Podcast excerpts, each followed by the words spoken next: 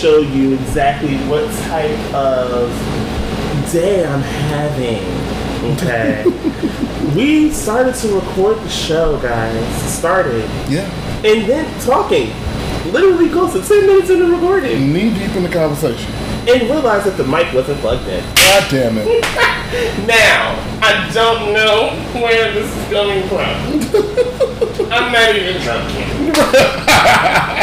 I'm not even drunk yet, I promise. Listen.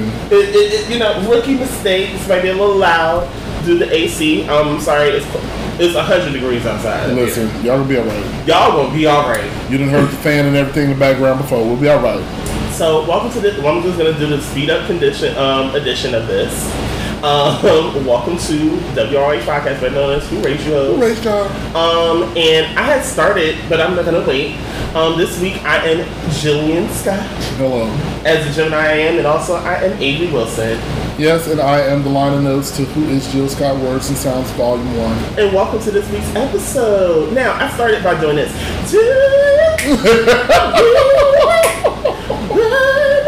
Mm. Do you remember me? So we had a whole standout moment when it came to speaking about who is Jill Scott Words and Sounds Volume 1. Yesterday, which we record on Sunday, so yesterday was Saturday. Yesterday was the official 20th anniversary of the release of the album. My God, it's been 20 years of Jill Scott. Still can't believe it. it does not feel like 20 years. No. It doesn't. And that woman just aged like a fine wine. It- She's and just so gracious, so humble, and just the epitome of a woman. listen, class. Dignity. Ugh. You know, she the only person I know that can sit here and sing about sex and then talk so are you hungry now? Hello. Hello. Alright, I'm ready to go to the stove. I'm gonna get this, I'm gonna make some grits. There might be some shrimp to go along with it. I can't have that, I can't have shellfish. No. But you know, obviously she's gonna fuck you to feed you. Listen. So good afterwards, like, shit. baby, you hungry? Mm. Hell, she might have the food prepared before she fuck you. It might already be in an aluminum pants. Mm-hmm. Over the Bunsen burners. It might already. Now we talked about um, remembering those times. Like in 2000, I was 13, I was 17. and I remember my mom would not stop playing this album, and that's what made me a fan. And she wouldn't stop playing it, and then as I got older, I gravitated toward the album again and gave it a listen in an adult mindset, and it was Mhm. completely different from listening to it as like a child. Man, listen, and like I was telling Lonnie the first time, like I remember going to purchase that CD and like putting it in my Walkman and listening to it on my way to work, and I swear I listened to that album for a good two, three months straight. It was all that I would listen to. Mm-hmm. Just a great fucking album, great music. It's a masterpiece, actually. If we're gonna be frank, it's a masterpiece. And like, and it's funny because like I think about what I was going through during that time when that album came out. Like every album she's ever come out with has been a soundtrack to my life at some point. Mm-hmm. But like coming back to it and listening to it now with even more experience, like some of them songs just hit way different now. I will always, always, always stand Show Me. Show Me, if you need a soundtrack to I'm tired of these niggas, Show Me is like the ultimate song for you. She's that girl. Sis. She's that girl. Show, and the fact is, it is literally a bonus track. All the way in the back. Me, all the way in the back. All the way to the back. You thought it was over. And I remember, I think I really gave it a good listen in like my 20s, like my Mhm. early 20s, I think close to mid. And that's just like, she was spitting. That's what's spitting. I'm like, huh. when she said, would you be able to replenish my faith in brothers? I was like, oh, why are you doing this to me? First of all, some of those songs that are like even more prevalent to this day, like now I'm thinking about watching me. Watching me is some shit. I remember when I heard that song for the first time, it was so like, it felt so cryptic and it opened my eyes to make me think about a lot of shit. A lot of shit. And um, like I said, think about it now, you listen to it now and look at the world around us. She was on some shit two decades, two decades ago. literally, and it's just it's so weird that it has been 20 years of Jill Scott. That much time has passed. And for somebody, like I said before, somebody that did not want, like Marlon said, she did not want to be an artist at first. No. That was not her plan. She just wanted to write. Mm. And the first thing that she ever wrote was the hook for You Got Me. Now, Erykah Badu, if you also are a student of um, Baduism, you also very aware Erykah does not accept tracks that are pre-written. Right. She never has. So to now be in a space where she accepted a hook from that was pre-written, and what really made Jill stand out more than anything, because she was already standing, singing background for the Roots. It was a show in Brooklyn. They told the story on Verzuz. It was a show in Brooklyn, and Erykah was stuck in traffic, but Jill was there. So Jill sung the hook to "You Got Me" at a lot, and I think it's on like the one of their live CDs where Jill actually sung it. And of course, like Marlon pointed out when we first started, he's like, if you go back to the um, the interlude before um, "Slowly Surely," that's where that came from. What's your name, girlfriend? I said, What's your name? My name is J I L L S C O T T.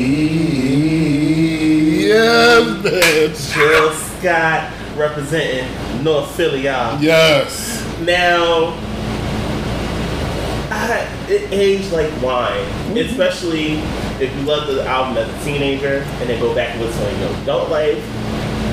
My God, was she spitting? Oh, child. She was spitting. That's why I still. It's a staple for me in the summertime, especially. Yeah. Because it was released in summer.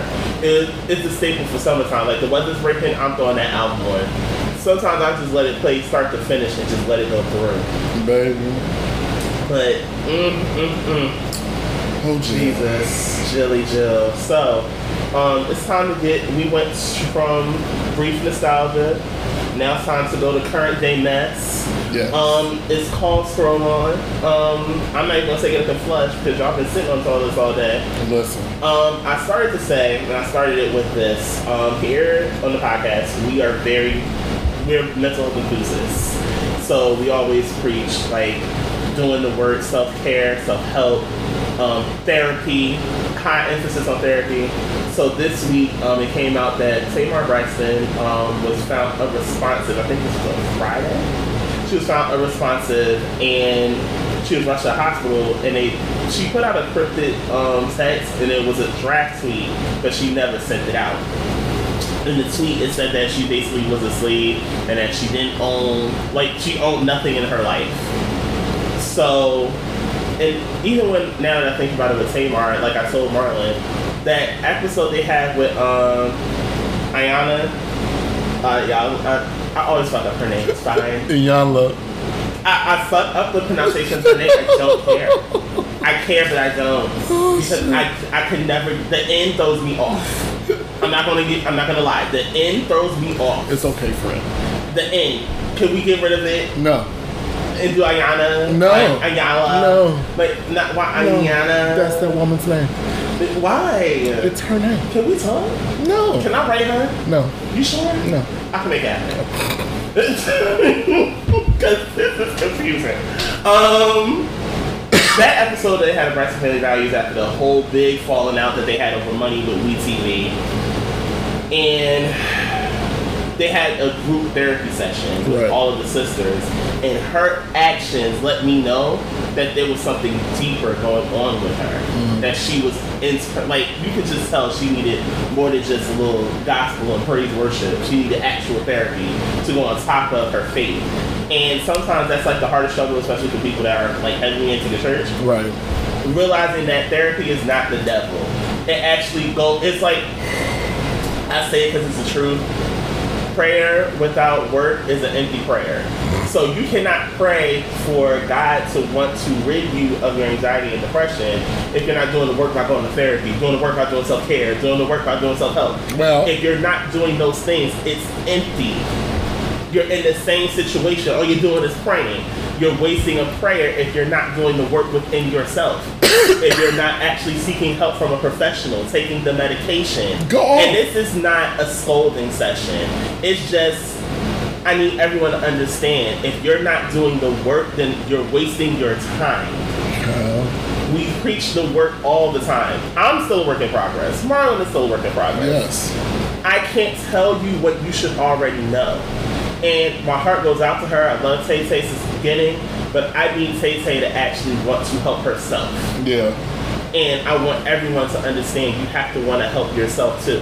I think she does. I just don't think that she knows how to. That part. I think that's what it is. Um, a lot of the things that I've seen from her um, come from a space of desperation of wanting help and just not really knowing how to go about it. You know what I'm saying? I think she was. In, I think she might need. Um, how- what is the therapy where they um induce you into like a deep subconscious so you can really reveal your issues? Um, I forgot. Is that hypnosis therapy? Mm-hmm. Yeah. I feel like she needs like that, and I feel like she needs inner child therapy because Definitely. a lot of her issues stem from her childhood. a lot of it. a lot of them, especially due to the fact that she's the baby. She's always the one crying and needing attention. And I love Tay Tay, but she also has the victim complex. And it's bad how bad she has the victim complex. Because mm-hmm. nothing is her fault. Everyone is everything is everyone else's fault except hers. Right. And at some point, you have to take ownership of what need what you did and what where you went wrong. There's no way you can sit here and say, "Oh, that this person wronged me, that person wronged me," but what did you do to correct it? What did you do to face it yourself? Where did you fall short? Right. You can't want help. You can't want to sit here and be a victim if you're not willing to put yourself in the in the shoes of the other person. It, it doesn't work like that. And she also revealed that she was molested as a kid too, and they won't reveal who did it. Oh, see. That's so much healing. So it's much. so healing. much to impact, unpack with Tamar. My best wishes to her and the rest of the family. You know, Yes. say say I want to see you up and you know doing your thing, and it's all right. Um, so we're gonna transition from Tay Tay into the real for a second, because of course hand in hand. Um, this week, first and foremost, I okay. I thought of something and I need to say, and I need to do it right now before we even go any further. Yesterday, I received news of someone's passing. If you are familiar with the gay, the black gay nightlife scene here in New York, you are familiar with NCTQ. Um, from my early 20s up until like I, I really stopped becoming a frequent club head around like 26, 27. I used to go like every other week. Like payday, we at the club, bitch. What's up? Right. Easily a hundred, hundred fifty dollars down the drain. Cash, money. But he was this, like the hype man to our nights. Our drunk, our drunk, uh, some drunk, some high, some both nights inside the club, and he was not like he ne- never presented to me as like a bad person. Even when us finding out that he had cancer, it was in remission, and it just it's sad to say that he unfortunately he passed. Um, as a staple for the culture, and especially now that a majority of those spaces we had to be free and be ourselves are like really starting to vanish before our own eyes. We don't even have a club that we can just say you can go to this club. Even pre-COVID, it was always this club, that club, this club, that club, and we never really. Now we don't really have a space. So to lose him is it's deep to especially a lot of people, like I said, that went out or go out to the nightclubs. You know exactly who TQ is. You actually knew he was gonna turn up. He might stand on the couch. Mm. That was your hype man.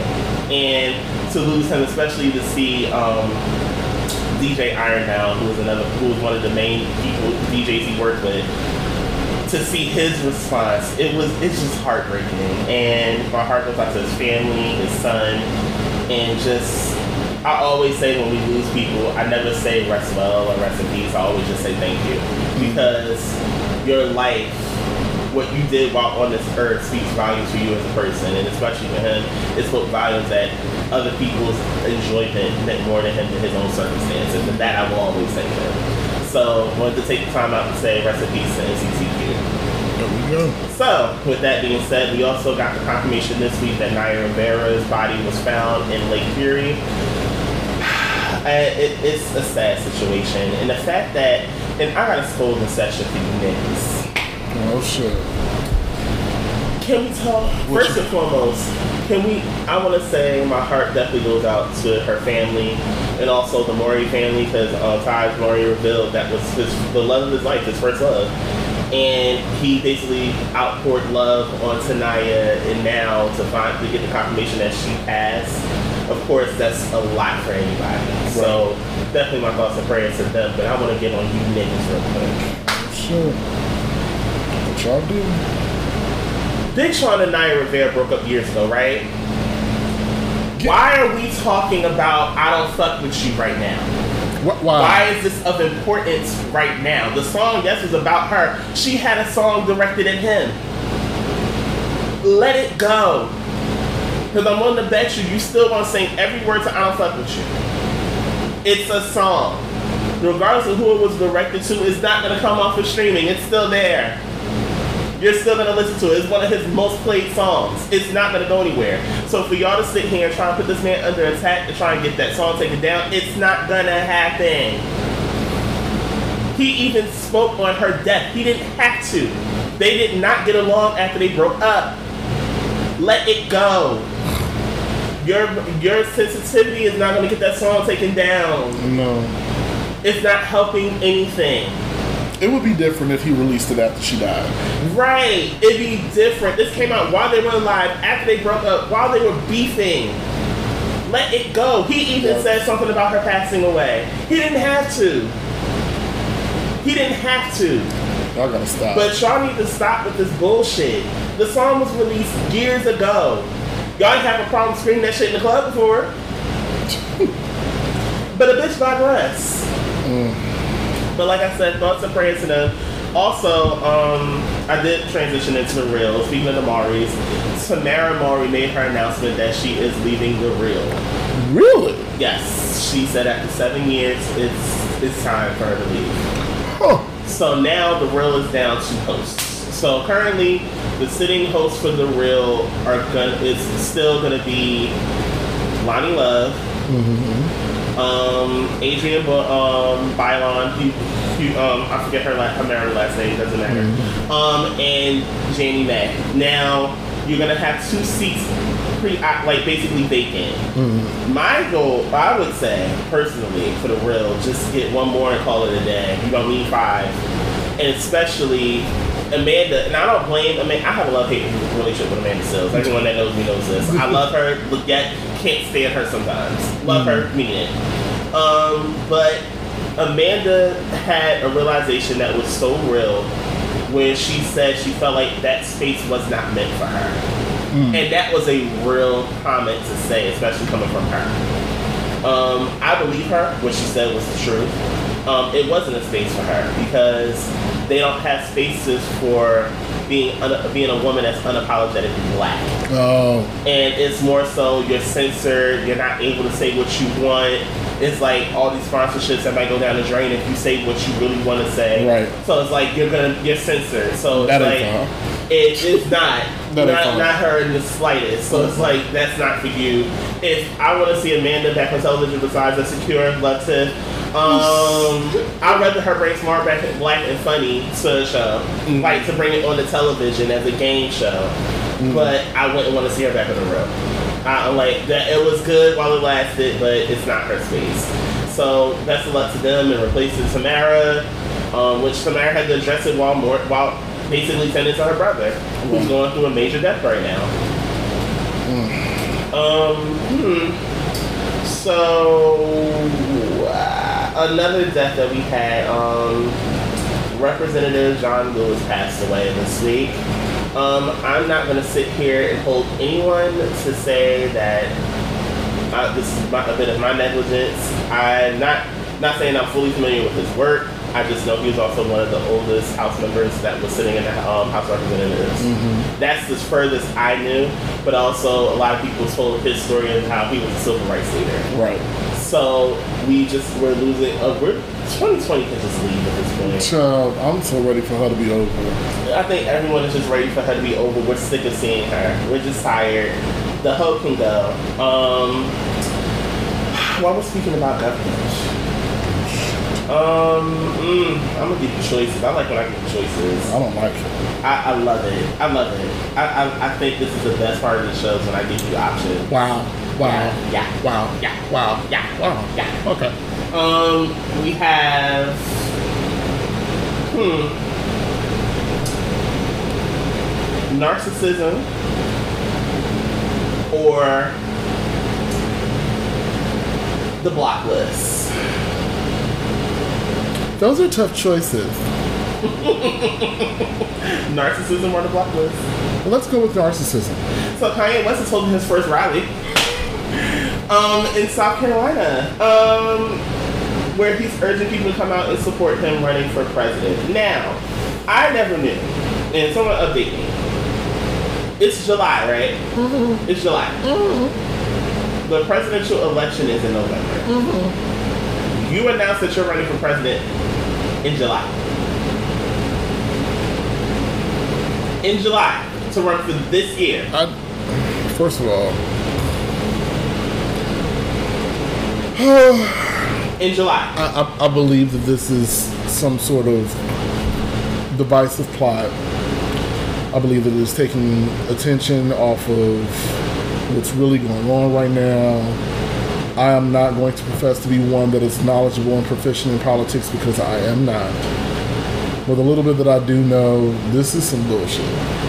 You're running for president and you announced this in July. First of all, what credentials do you have to run for president? You've never held civil office. But neither has neither did Trump. president. So, and y'all good Judies. So, And he actually was he actually took his support away from that man. And while we were on narcissism, that was another thing. So I don't know if you noticed that um, CNN completely cursed out Trump. um, Chris Cuomo let him have it. no, no, it's Chris Cuomo, let me told you, he hates him. the disdain that Chris Cuomo has for y'all president is very valid. he hates him. He hates is an understatement. He loathes him. Yes. He cannot stand that man. And what he did let us know, because Chris Cuomo said bullshit on air. He's like, you're in the middle of a global pandemic and you're sitting here promoting beans and rice. They're taking full photo ops in the Oval Office with Go- with Goya products sitting in front of you. Ivana is taking a whole picture holding a can of Goya beans. Y'all are worried about Goya when you have thousands, hundreds of thousands coming through with positive corona coronavirus um, results. You're sitting here having full governors wanting to sue cities for making it an ordinance to make a mask requirement. You have whole people die. You have thousands of people dying. And all you give a fuck about is Goya because they support you. this is the worst. 2020 is the worst episode of Sick Sad World I've ever witnessed in my life. This is literally Sick Sad World. This Literally. is it. And this is the name of the episode, Sick Sad World. That's it. There you go. I named the episode. I didn't have to think about this shit this week. Sick Sad World. And it's just, oh my god. I, I like I don't expect anything less from y'all's president any, anymore at this point. I really No. don't. Because he's a narcissist, he's a control freak, and he wants to be a dictator, but that can't happen. So trying to it, it's just uh I, I could be here all day. The block list, because I'm starting to get a headache. You're starting to get a little faint. I'm yeah. It's just So I'm reading this directly from the Shade Room. It says the White House has blocked CDC director from testifying on schools reopening at hearing next week. Um, I don't know if you guys knew this, but um, there's actually an ordinance now that where positive corona results have now not no longer go to the CDC, they go directly to the White House. Now, we are in danger. now, We are in danger. ve- this is what it reads. The very same scientists and people that have been monitoring the coronavirus in the U.S. and making recommendations on how to prevent the spread of it are now being blocked from testifying on when and how schools should be open. The White House is blocking U.S. Centers of Dis- uh, Disease Control and Prevention (CDC) Director Dr. Robert Redfield and other officials from the agency from testifying before the House um, before a House Education and Labor Committee hearing on reopening schools next week. Now, this is dangerous as shit. Like, this is the most terrifying thing that you possibly can think of. In this climate that we're currently in, the last thing that you would want to do is close out a medical, like medical professionals. You're in the middle of a global pandemic. You want you want children to go back to school in September. You want kids to go back to school in September. And the pandemic's not over. It's not over. You're losing infants to coronavirus. They're being born with coronavirus. And you have the nerve to tell me that you're blocking the CDC director from the actual meeting that you're going to have with the House Education Board? Are you dumb? Are you fucking dumb? Um, I don't have words. I, I don't have words. Like, how do you? It's so stupid. It costs you nothing to take yourself out of this. Literally, Joe Biden tweeted this earlier this week. He said, We left the tools in place for events of shit like this. And guess who dismantled them? Trump. Right, and literally months before. I hate conspiracy theories. I hate them with a passion.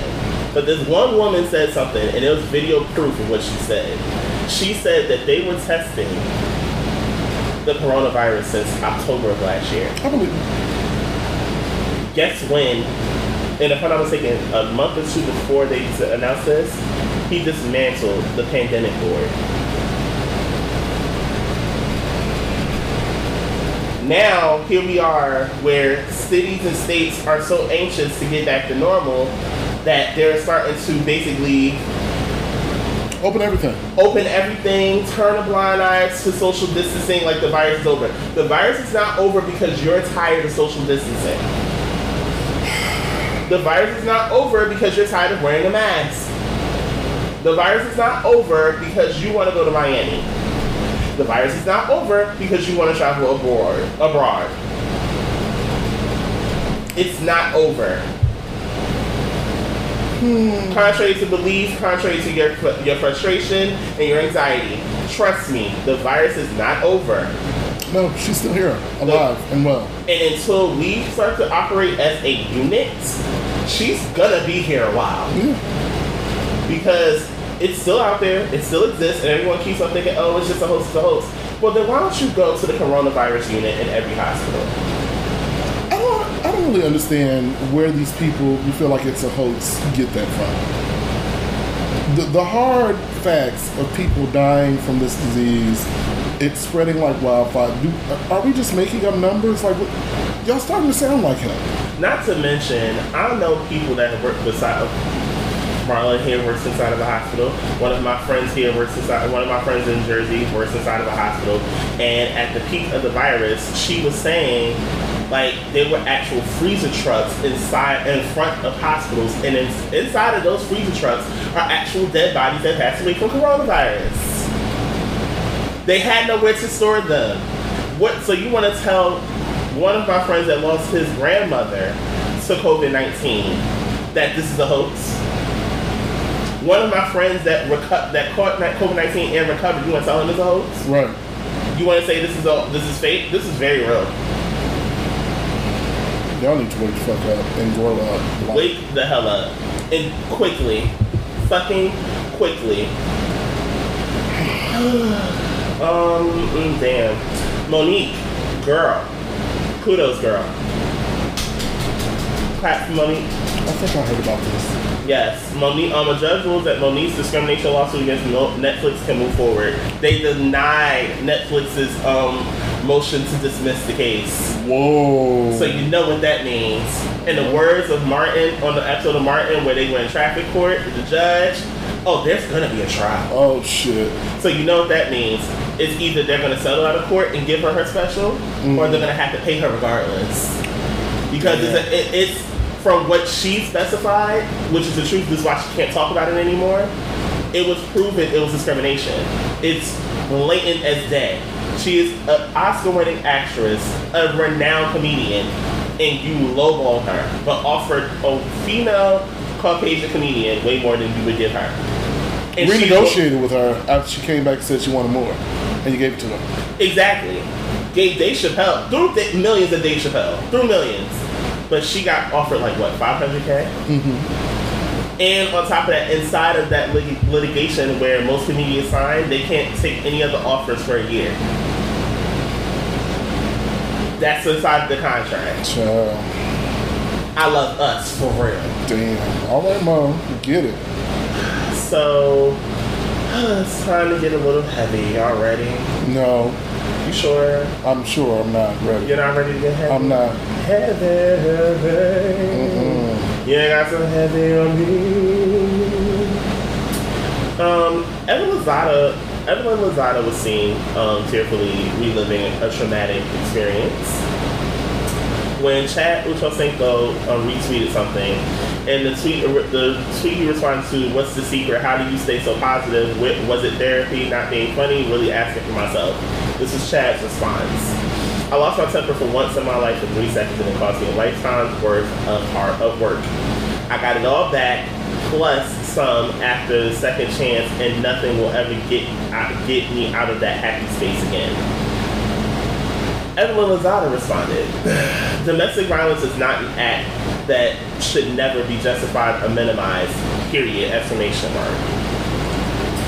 And she retweeted her actual evidence photo that got leaked to TMZ from the headbutt incident and said, this took longer than three seconds. Now, Evelyn also went onto her Instagram, um, where she actually made a IG video, uh, IGTV video in response to everything and how it traumatized her.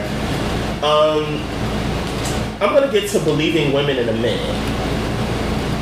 I'm gonna get to believing women in a minute. Actually, Yeah. you know what? A Let's minute. start A, a, a minute starts now. Yeah. Um, everyone, let's let, let's let's talk. Let, let's have a scolding session for you, for you niggas, you, for you niggas. Okay. Um, I'm gonna start with Evelyn first, and then we're gonna move to the other topic. Um, Evelyn, despite the character you guys see on Basketball Wives, because we all know reality TV is staged in some way, shape, or form. Um, besides the stage fights and arguments that you see on Basketball Wives, this is still a person.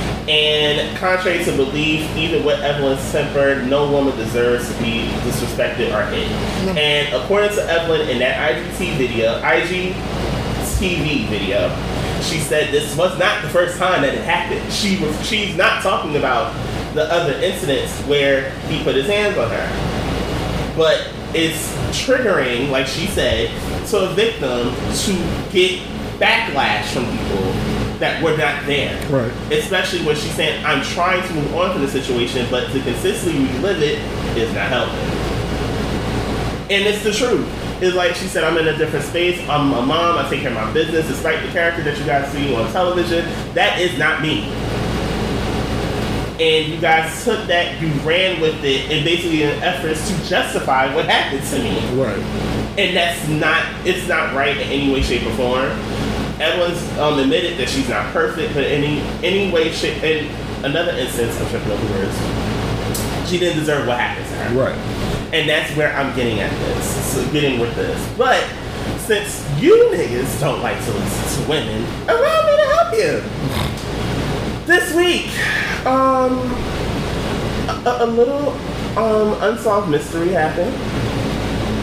Um, we saw a video um, that popped up on our Instagrams. I think last weekend. It's going on a week now. Going on a week. And the um, the stallion Megan was on was seen on Instagram Live in the kitchen with her friends as per usual, drinking and twerking. And Tory Lanez is there. And we see about an hour later. Okay. Megan is on live. And next to her to the to the left of her. It's Kylie Jenner. Stallion went to the Kardashian, went to the Jenner home. She went to the Jenner estate, the billionaire, the tycoon in the family, Mm-hmm. and they were leaving, and a thing happened. There were reports that came out that um, Tory Lanez was arrested on possession of a weapon, and Megan was seen at the scene of the crime because she was in the car, her, her best friend. And Megan suffered a shot in the foot and it grazed her calf.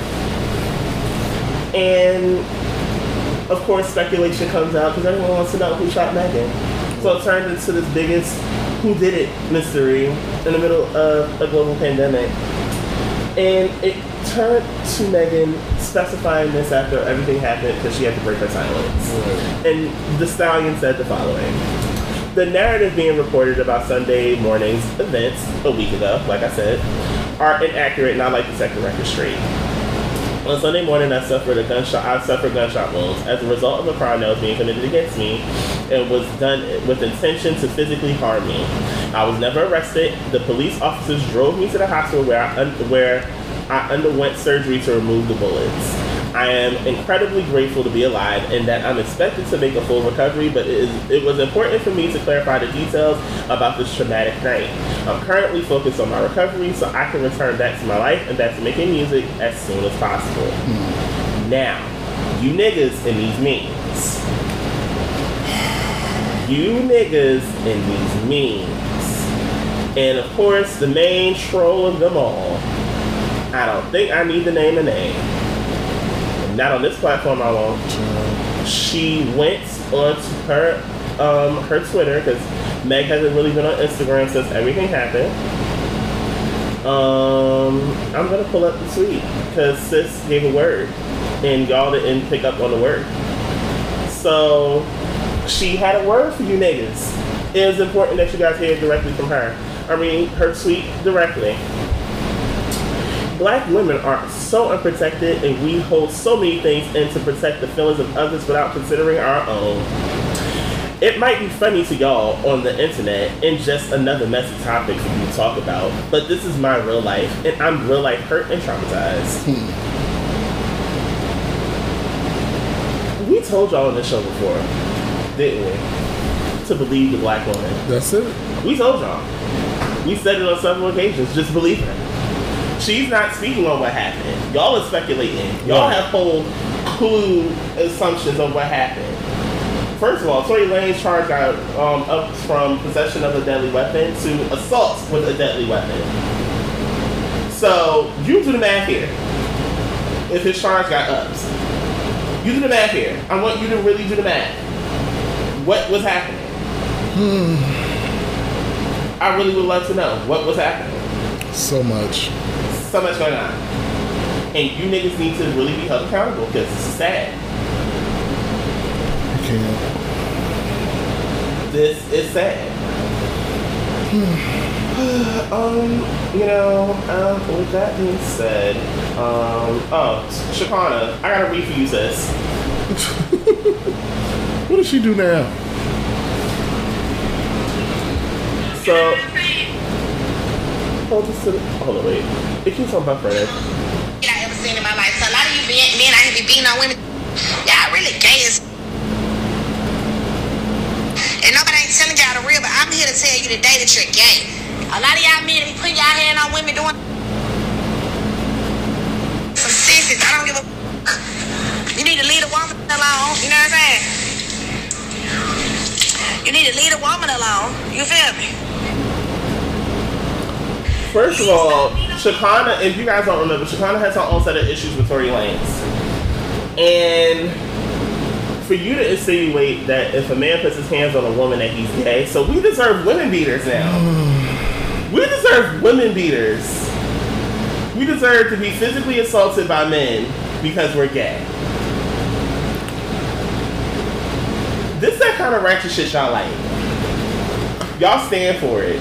You know, I'm really tired of y'all always throwing your trash on To this us. side of the fence. To us. Please stop. Please stop. Oh, I don't want that. We are not pedophiles. We're not. We are not rapists. We're not. We are not women haters and beaters. I just, I need y'all to just stop.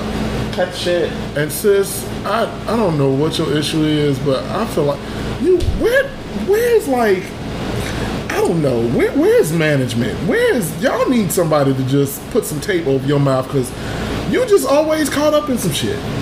Especially Always. Shakana. Especially That's what I'm saying with her. First it was transphobia, now it's home. Like I just, girl, So, speaking of that, um, it's time to get to the last topic and the topic of the hour.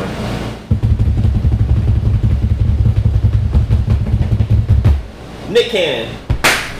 Let's talk about it.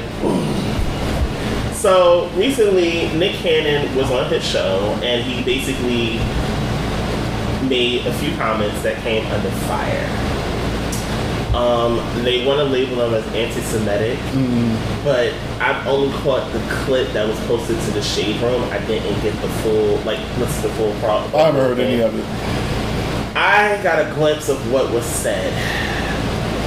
Now, I want everyone to understand uh, we're all work in progress. Everyone, no one is perfect. Y'all look for perfection, and y'all fell short every time. Cause you're not And half of y'all are not even perfect. And someone said this, and it's the God honest truth. Y'all want to point out the flaw of another person, but you're not quick to point out your own. And that point out your own, and that's the problem. So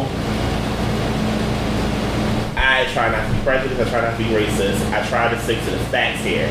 But in order for you to want things um, to change here, you have to point out the flaw in things. So with um, Nick, I caught a glimpse of what was said, and personally, I can say I don't really see the flaw in what was said. I don't see where it was anti-Semitic, to be brutally honest with you, and I could be wrong. I'm willing to be wrong, but I don't see where he went wrong. And the thing is, Charles Barkley, you another one that I, I, I haven't. We gonna get to you in a second because you and Terry Crews about to have a coon seed. Because I'm gonna start calling the, the spit the coons, honey. Because you, you just you just really diminish your message with what the hell you said. Because kissing just to make sure you keep your job at, C- at um, ESPN ain't gonna help you, sis. Sure. Anywho, you have to understand something. In order for you to really, uh, really empathize with people, like with minority, with marginalized people, you have to understand the trauma that we've gone through. And the lies that we've been told as black people, or that's told in our history books, is not your real history and it's not the truth. One understand how we barely want to speak about civil rights in its entirety and the brutal honesty that of what happened is sugarcoated for history books let's let's let's go there. We're gonna go there. Let's go there. It's sugarcoated for history books, just like y'all love to celebrate Columbus Day. Um, America was discovered well before Columbus came into play, but he stole it from Native Americans. He killed their men and raped their women. But y'all don't want to talk about that because it doesn't make y'all look in the best of lights. So when Nick Cannon calls y'all savages and animals, because that's how you guys were acting this there was nothing for him to actually have to apologize for. I know why he did, but he shouldn't have had to apologize for it. He told the truth of how of the actions that were taken. You were trying to basically make yourselves look good while hurting others in the process. Our people have been oppressed for over 400 years. Native Americans are still oppressed. They're still oppressed. They're not with the shit just like us. Like no, y'all stole from us. Y'all, and even when I saw a clip of this Native American, older Native American woman that went, one woman that went off on this reporter because she said if it wasn't for us, y'all wouldn't even have a home. Good day. Hello. It's the truth. In order for you to understand the trauma that you put marginalized people through, you have to hear the truth. I personally, I could say this, and like I said, I'm willing to be wrong. It's all right, but I don't see where he went wrong with saying what was done. The he what was done. Now, in lieu to his comments, Viacom terminated their um their their actual partnership with him. But y'all don't know what that means. That means his inter- his business dealings with Nickelodeon is gone. His inter his dealings with MTV is gone. That means y'all not getting Wild Out again. It's canceled. It's gone. Now Nick Cannon is demanding the rights to the ownership of Wild Out so you can take it to another network. Right. Now, this is why it's important for you to own your shit. Because now he has to fight to get the rights to Wild Out, something he created. Right. But he does not own the creative rights to it. Viacom does. Oh boy. Like they said, he's still the host of The Masked Singer. They're not taking that from him. Like he's not losing The Masked Singer. But just about everything else, even his talk show got postponed until next year. They don't even have a premiere date, but it got postponed until next year. A lot of business has been hurt from him saying this, and even a lot of people don't agree with his uh, with the apology. I personally can say I don't see where he went wrong. And I stand by it, and I say it a third time that we driving home, I know how people are. I am willing to be wrong, Right. and it's okay. Because I personally don't see where he went wrong. Because he told y'all the truth and you weren't prepared to hear it. I didn't hear him make any remarks from what I got. I didn't hear him make any anti Semitic remarks in regards to Jewish people. I didn't get that. It's just, you know, and then you have Charles Barkley jumping on and saying you can't want um want equal want equality if you're willing to disrespect another ethnicity. Sir,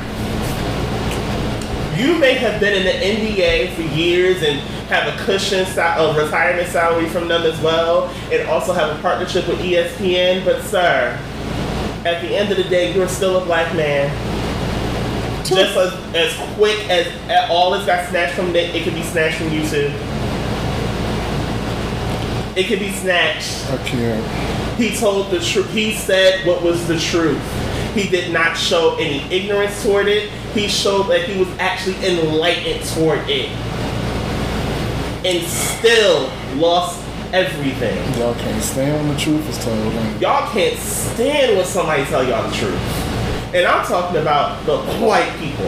I'm not talking about all white people because we know we have some allies in the community, and that's all right. We love y'all. Y'all get to play at the barbecue. As long as y'all stand on the front lines with us, you can get some barbecue. But at the end of the day, we're talking about the white people, the Karens, the Kevins of the world. We're talking to y'all. We're talking to Bob. We're talking to him. Child. We're talking to those people that feel as if they don't like they feel insensitive and they're gonna take this and run with it. No. At the end of the day, I say it and I say it again. He did not go wrong with what he said. At all. He told you the truth of how the people were acting to basically genocide marginalized people. Y'all still trying to genocide us to this day. Native Americans had to police y'all out of their lands. Like we don't want y'all here at all.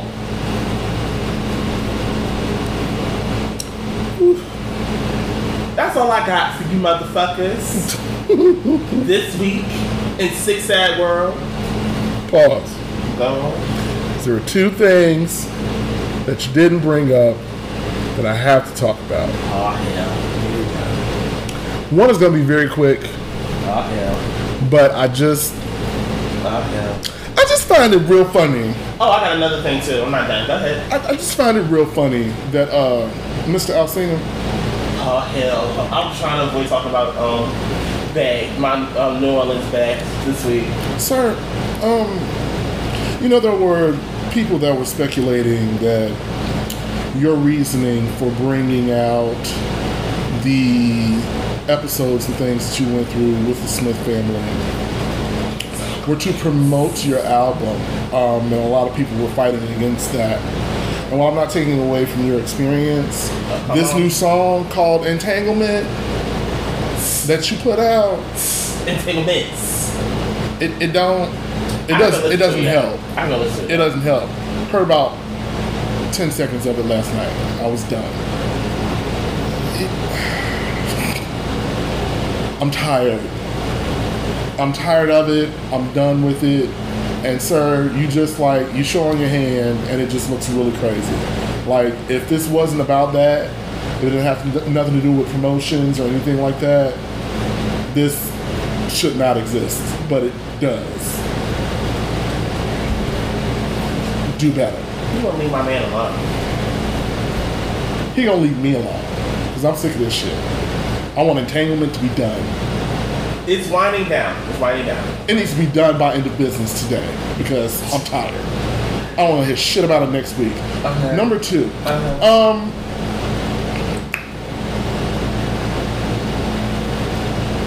don't know if you saw the Twitter back and forth Yes, I did. I know we about to go with Teyana and um, and Mykki Blanco. Yes. Mykki, let's talk.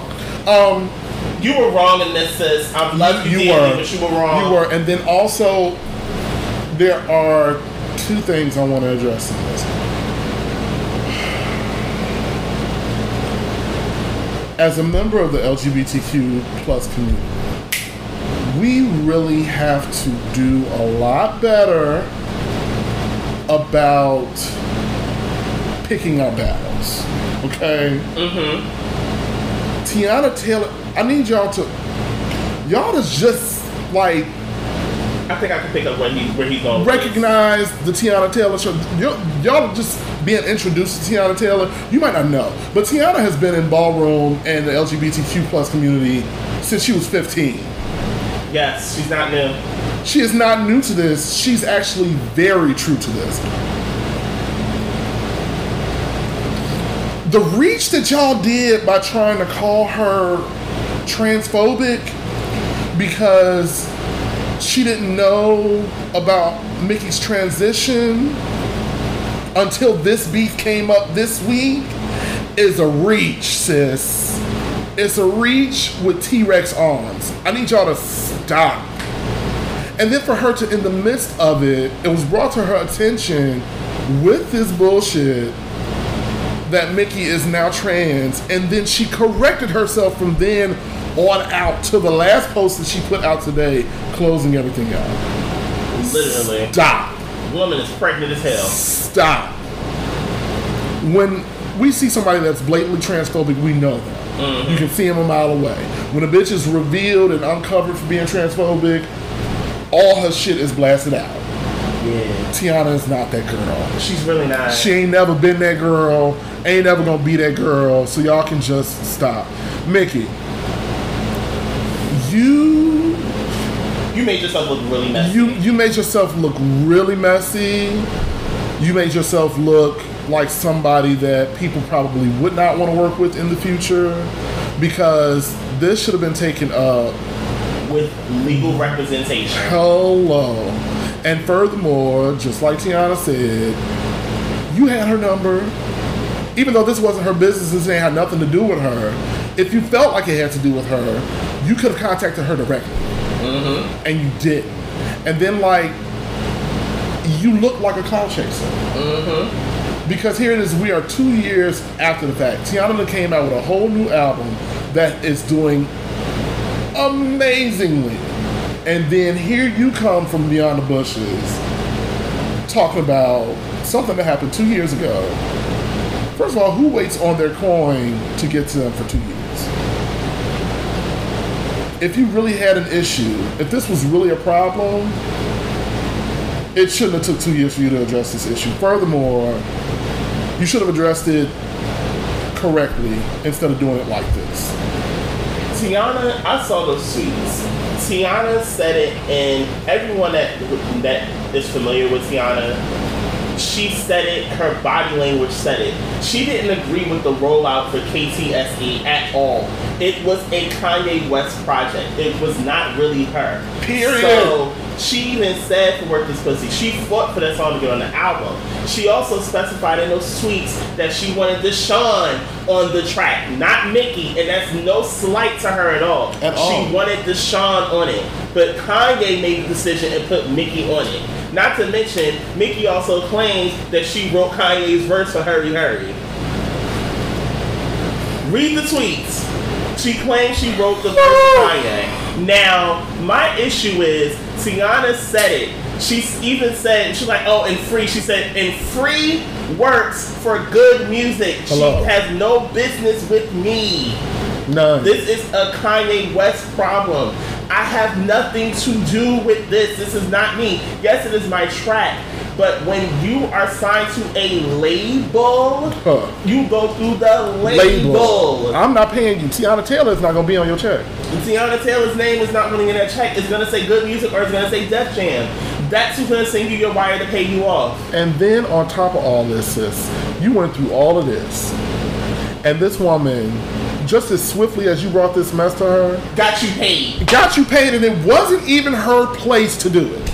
She got you paid right, literally right away. Closed out the topic and said, "I am done with this. Pick Your battles." Like, don't try to drag people into this that's actually for you, and like, don't y'all gotta stop. Stop doing that. Cause that shit is tacky. It's weird, and it's just wrong. Like you literally, like she said, you have. and then the part that really baffled me, and this how you know it was messy. And she's like, and I told you that was HIV positive. That I recently became HIV positive. What does that have to do with you getting paid? Nothing. And that Not a thing. It does not. It's, you were in the middle of a global pandemic. Your wording sounds messy. I told you I had. Uh, I revealed my HIV status to you. Blah blah blah blah. and you had a problem being around me because of my status. And Teyana was like, skirt. Wait a Wait a minute. minute. No, No, it's not it. That's not not what you all. want. Like you literally forget she is a real ally to the community. This is not a, I just love being around gays type of thing. No, she's been around them since she was a teenager. Consider them say- family. Hell, let's be brutally honest. She's bisexual. And she said it herself. Ninety percent of her team is LGBTQ people. How like How it don't even look right, sis. Like that's like I just I just don't get it. I don't, I don't understand it. And I, one more topic before we um, tran- transition into um, the next phase of the show. I don't even have Um, first of all, I want to say congratulations and welcome to your new truth to Avery Wilson. Now, a lot of you guys are not familiar with Avery Wilson. He is an up and coming R&B singer. You, a lot of you guys may remember him from his YouTube days of singing, but we all basically alluded that Avery might not be heterosexual. But yesterday was his birthday, so happy birth- belated birthday to you, sir. And he revealed on his birthday that he is bisexual. Now, he um obviously there's a new man in his life because he revealed that he's in love. Now you see who I'm talking about. um, and Marlon can attest because he just saw his Instagram or his Twitter, one of the two. He can attest. Avery can take his fucking face off. So, I mean, and the, he even went into an explanation on Instagram Live where he said basically it was an exclusive thing. It was more so discreet than DL type of thing. If you were familiar with him or knew him, you knew this. He wasn't hiding it from anyone. It's just he didn't want. Basically, the same thing a lot of people say they're trying to get into the industry. They don't want to reveal it because they feel like it'll bring a bad connotation onto them. So it's like I don't want to reveal that. I'd rather keep this. I'd rather keep it like people that know me know I'm bi. But congratulations to you living your truth, sir. You still seeing your face off. You know, um, you might be in a wet dream or two now. Uh, and with that being said, our cups are empty and it's time to refill them before we get to the thread, and we will be right back. While we're refilling our cups, I, I, I genuinely, What's the matter? I, I have a question. Okay. Sit down.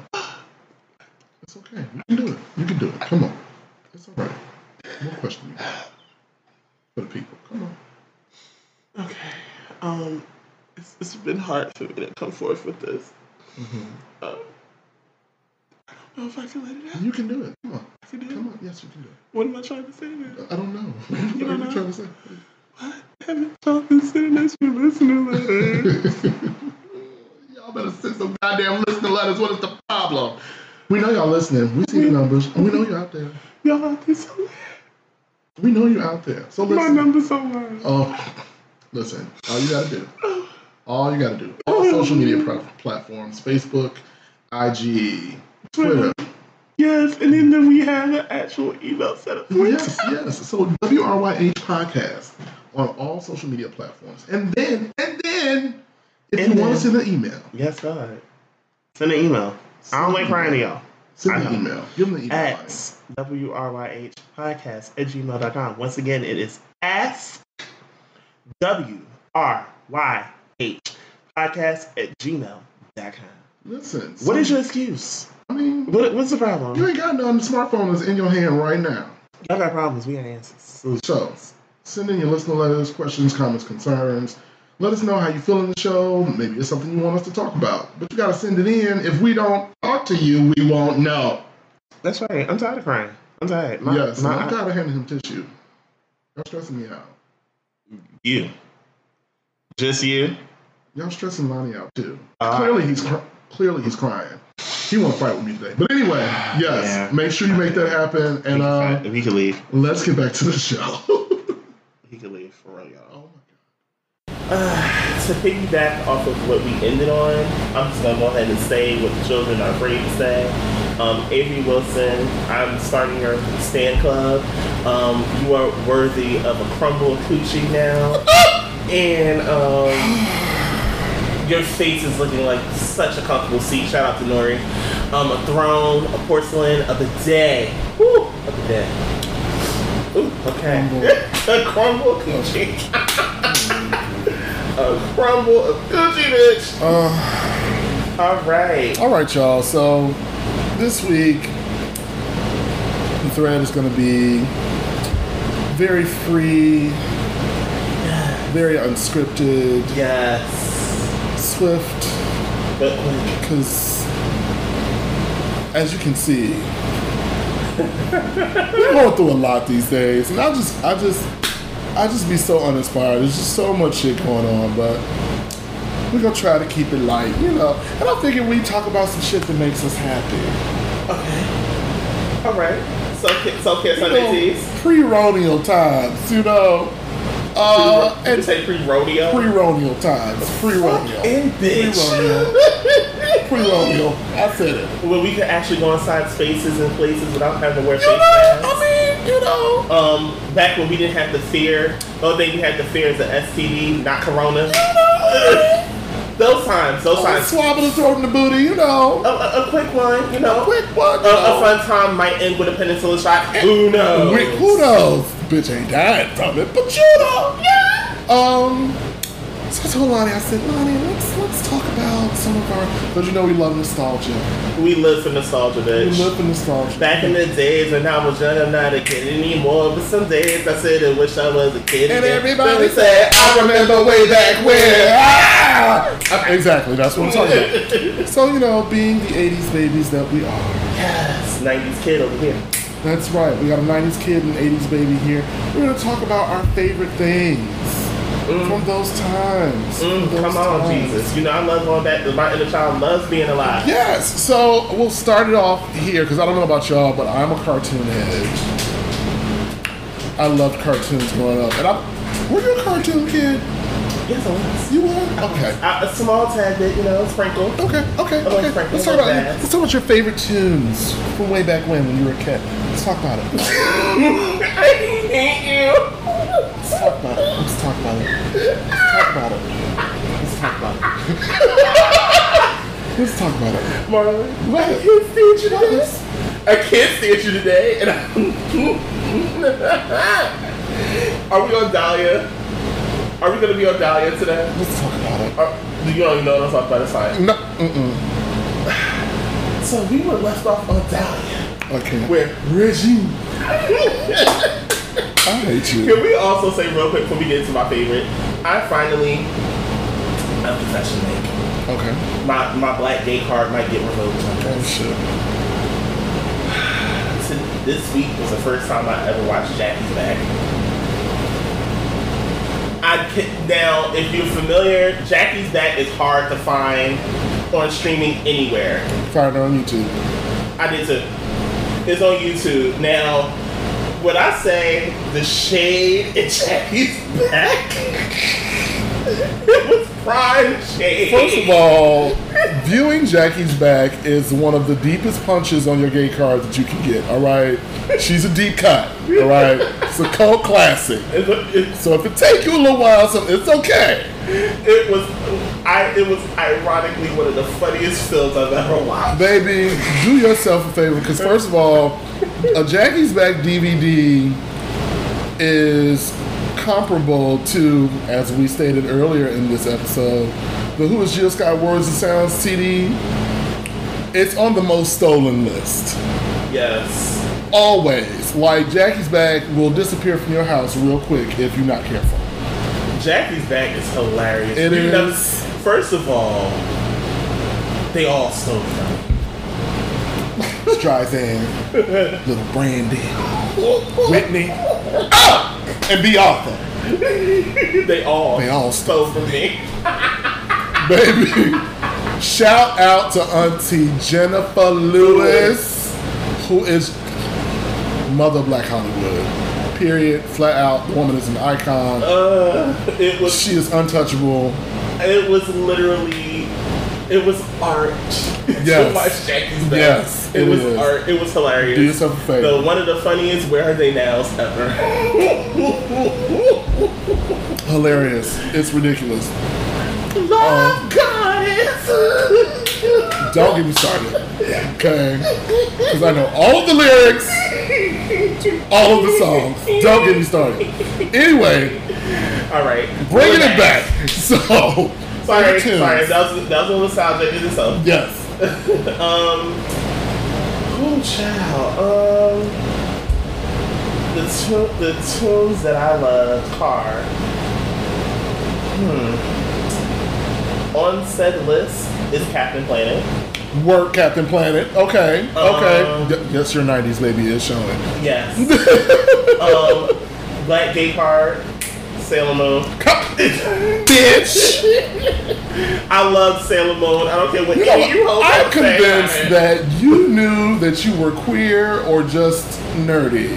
if you love Sailor If Moon, you fell in love with Sailor Moon, and I don't, I can't even remember how I discovered Sailor Moon because it was one of those it used cartoons. to come on in like the, the it used to come on early in the morning. yeah, early in the morning, it's crazy, but yeah, yeah. and it was like also our first real exposure to anime with Yeah. Sailor Moon. Or with Sailor Moon. yeah, between Sailor Moon and Dragon Ball, those two. I, I don't care to this day. I'm in my 30s. I don't give a fuck who hears it. I still love Pokemon.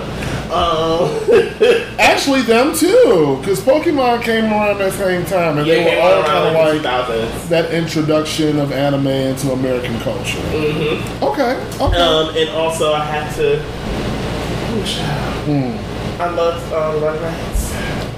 And and Mhm. if we're gonna go there, Uh huh. What are we we're gonna go there. Uh huh. We're gonna go there. Okay. I love Dexter's Laboratory. bitch. All of the things, bitch. Oh, okay, so y'all about to see the clear age difference between me and Lonnie with these like remembrances because like I'm remembering like all of those things. I love all those cartoons, but those were not necessarily the cartoons That you grew up with. I grew up with. Mind you, there is like what a four year age difference. Yeah, Mhm. and it it's still it will still show like how big that gap is, though it seems small. Because like I grew up on shit like um, He-Man and She-Ra. Cool child. Yes, I grew up on shit like Voltron. I grew up on G.I. Joe. Oh, can we have a quick homage to X Men of the '90s? The original. The original X-Men. The original X-Men. Bitch, and you know what's funny? Talk about shit that you look back on now as an adult. X-Men was so dramatic. It really was. it was so fucking dramatic. But nothing was more than fucking more fucking dramatic than Spider Man in the '90s with fucking um Bitch. with fucking oh too. who was the name of his love interest? I forget her name. Mary Jane. How when she jumped when he proposed to her and she jumped off that fucking building and said I wanted to see if, I wanted to see if you would always be there for me. I'm like, if that ain't the most toxic shit I've ever Toxic seen shit. in my Oh my life. gosh. I'm like, this bitch really jumped off a building. She almost died. Hello. Talk about smart. I wanted to make sure that you would always be there for me. Like, bitch, Get you the fuck outta almost here. died. It's crazy. Um, what else? I grew up on shit like the Smurfs, Yes, Um, King. Looney Tunes, which then gave us the ever classic Tiny Toon Adventures, which then turned into giving us the Animaniacs, bitch. The Animaniacs is, is icon. iconic, which then gave us Freakazoid, all of the things. That, you know, that was a time where bitch Saturday morning was like a job. Saturday. Saturday morning used to be lit. You had to get up early. For me, it was between recess, Pepper Ann the, Oh! the Proud Family. Then you had on. Then it was. I said recess. That was channel seven. Then you would transfer over to channel five, and that's when they had X Men on at that time. See, and I, it was mad clutch. Saturday Mhm. morning, you as a kid, you marveled at waking up early on a Saturday Everybody. to catch shows. everybody, you had to because okay. So my thing was, if I wanted to watch the Power Rangers, I had to be up a little bit early because Yes, they came on early. King. Uh, Power Rangers came first. Then I had to have my. I think what came on after that? Because I the one Saturday morning lineup with Recess, Pepper, and all of that stuff, and then I'm gonna start dating myself for real now because at one point, uh, can we? Darkwing Duck, Yes, God. Chip 'n Dale Rescue Rangers, Ducktales. Um, Can, you're about to gag. Okay. The MC Hammer Show. Yeah. MC Hammer had a cartoon. He did have a cartoon back in the day. Oh my god, bonkers, um, TaleSpin, bitch. Can, can, can I please have a moment to stand something Give really, fa- Give really fast? Can we? We all grew up on Scooby Doo, but can we have a moment to stand? What's new, Scooby Doo? Bitch, first of all, not only what's new Scooby Doo, but bitch, a pup named Scooby Doo. bitch! Oh my, oh my god. Yo, y'all just don't understand. Those were the those were the times, bitch. oh, The gosh. times, bitch. Then, my, then, like for me, the closeout for Saturdays was right before regular TV came on. I had my Looney Tunes fix, Mhm. and right after Looney Tunes, when I always knew that it was over, Soul Train came on. Yes, God. Now, if you really are a nostalgia, if you really want to live in nostalgia, whew, Give it to me, come on. You remember when Shemar Moore used to be the host of Soul Train? Mm, mm-hmm. I can't every Saturday. I remember that. Oh my God! I now, remember that. none of those. If you ever know, I don't know if anyone noticed, but none of those performances were live. No, They were all lip sung. the the live performances were only around when Soul Train first came on. Right. when it first hit the scene in the 70s. Did they start in the 70s or the 60s? 'Cause I remember it used to come on Saturday afternoons. and Yeah. You would, and you would literally be in the house waiting for Soul Train to come on. Yeah, absolutely. Then um, it would go from there. Now, ooh, we on the Saturday afternoon, but then What you about to get into? can we go to Saturday morning? All right, so regular TV shows. Come on, give me your sitcoms, your fave sitcoms. Let's go. Because I got a feeling where you're going. Can we go to Saturday night? I mean, give it to me. What you got? Now, if you are my age, I'm in. I'm pushing mid thirties at this point. If you are my age, you remember bitch. Okay. You remember when Nickelodeon was lit, bitch. Okay, all right. Nickelodeon used to be lit on She Saturday was lit. She was lit. And it wasn't called regular Nick, it was called Snick, which was Saturday Night Nick. Okay? Give it to me. So.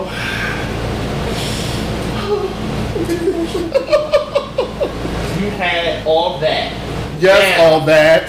This is where you met so many of the stars that you see today. Yes. Like you met Kenan and Kel through Snicks, which they ended up getting their own spinoff, Kenan and Kel. Exactly.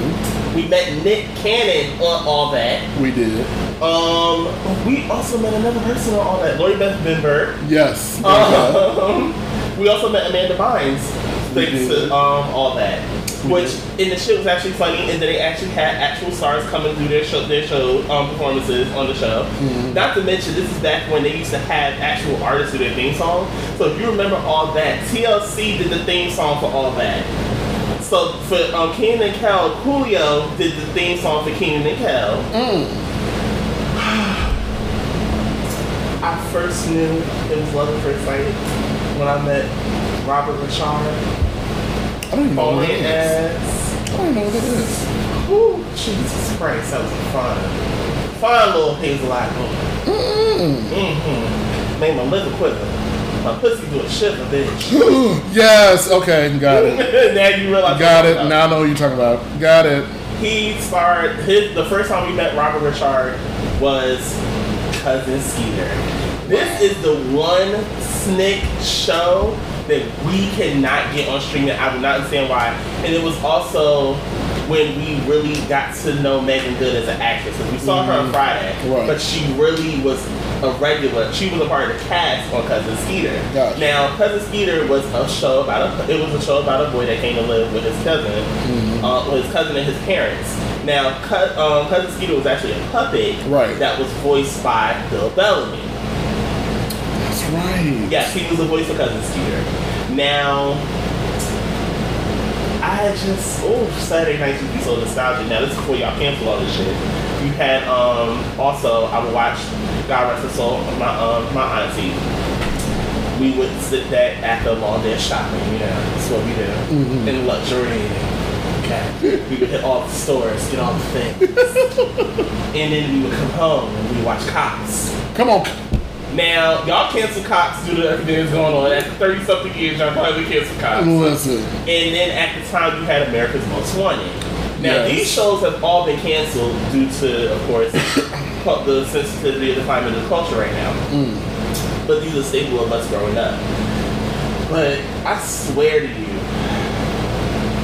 we had the best childhood in the 90s. Baby, let me tell you, because We had the first of all, during the '90s is when black TV was was black popping. It was black TV. Poppin'. It was no like. Then you go back and you remember the Parent 'Hood, Yes, the Parent 'Hood, Martin In the living, House. living single. Thea, The oh god, that's when we first met Brandy.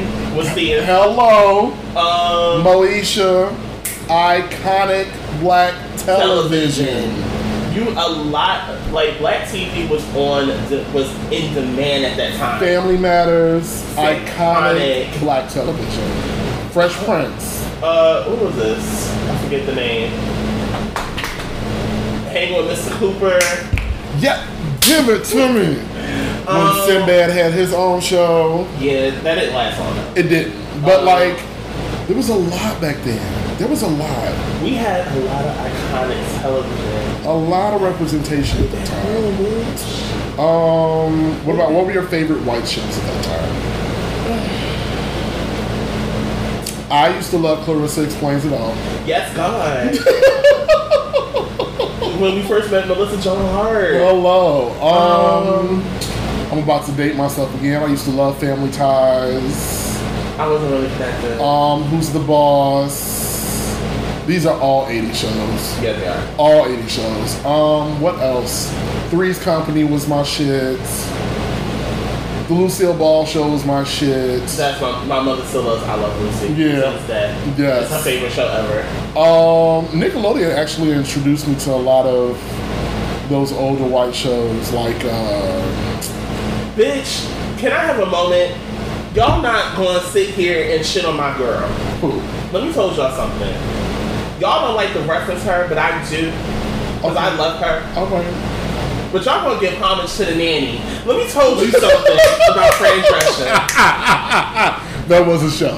Fran Drescher was iconic in the nanny. I fucking iconic in the nanny. Those pieces, baby. You want to talk about the original bird, original sea girl? That's original. Let's be perfectly clear about Fran Drescher. Who else do you know can sit here and take a job as a nanny watching children?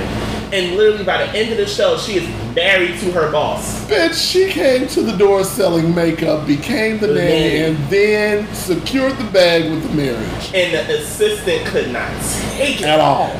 She could not take At it. She wanted him. So let's get into some of like the dramas back then, bitch.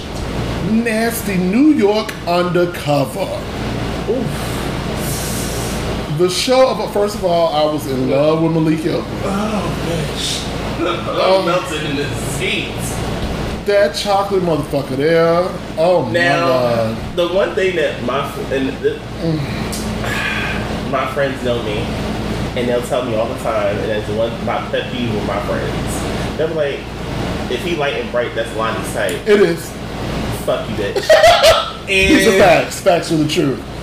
but I've had more brown skin and dark skin boyfriends than I've had light. I can believe that. Now, the crazy part was Malik Yoba. Bitch, I'm getting weak talking. now, ooh, so we going down memory lane, bitch. Mm-hmm. We want to talk about dramas. Let's go there. Let's do it. I want you to name, and I think we talked about this before, but I think now that I think about it, I think I'm a little off it now. Okay. I want you to talk about your biggest crush in the 90s. I know who mine is off back. I, Okay. named, I already named one. Okay, so let me give you my very first crush in the 90s. Very first one. Okay. Don't y'all judge me because the motherfucker's still fine to this day. Okay. The Black Ranger, Zach. And then when I realized he had a six finger one thing on his right hand, I was like, wait, how did that happen? Oh my god, that man was so. Oh. And he aged so well. He is? He still fine. still looks the same, bitch. He is still fine. Oh my god. Um, who else? Wait, I gotta make sure I get his name right. Go ahead, because I know who mine is. I've named two of them already. I've named two of them already. Um, also, you know, uh, people that know me know that I am uh, partial to all things chocolate. But I did have a light skinned lover. Who's your light skin love? Donald Faison, bitch. Oh my god. His thick ass is still fine to this day. Donald Faison was so fu- Oh, and then we had them braces and clueless. He was so cute. Oh shit! Oh. I remember him in Wayne Sex. Oh, baby. Oh shit! And as he got older, he just got better. Uh, so Also, also, one more, one more, one more. Okay, okay, okay.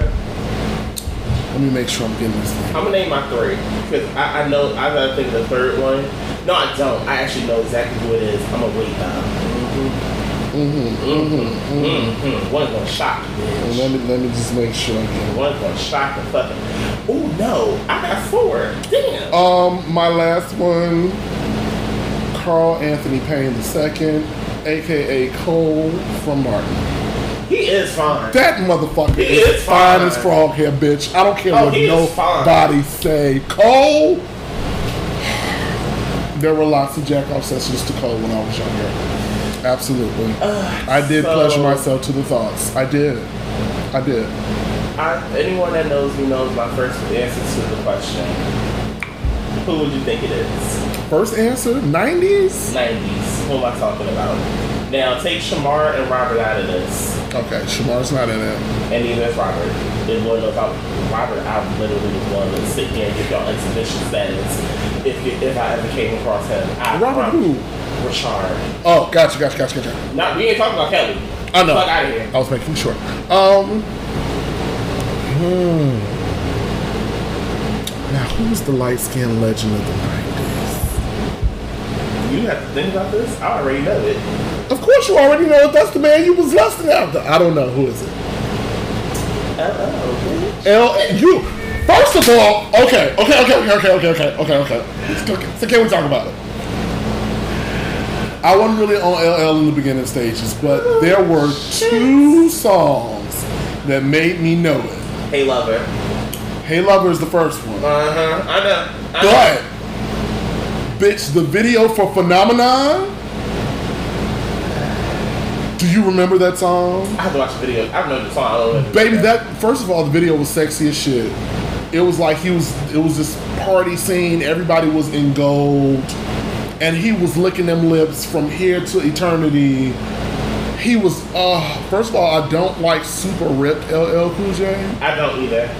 I like the pre LL Cool J that had the soft buff going on, the nice chest, thick. Oh, he was so fine. Yes, as long as he kept the hat on, because that motherfucker got a big ass head, y'all. And I like big heads. my second, good. my second crush in the '90s. It hurt when he died, and he died on my birthday. Oh, that's why. Prodigy from Mobb Deep. Oh. If you were from the Northeast, Mm-hmm. especially Tri-State area, I know bitches that had crushes on Prodigy. That was my th- that was my thug love. Come on. yes, thug I love. love Prodigy. you understand. Hey, hey, love. Mm. Still does something to me when he says, "Hey, yo, shorty, come here." I'm like, what you want? it still does something to me to this day. Okay. Oh my gosh. And my third one is actually going to be a shocker. That is not a shocker.